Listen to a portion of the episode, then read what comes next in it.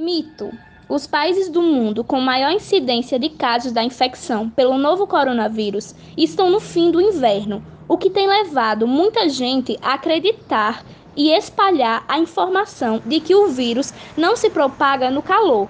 Consequentemente, banhos bem quentes funcionariam como medida de prevenção contra a doença.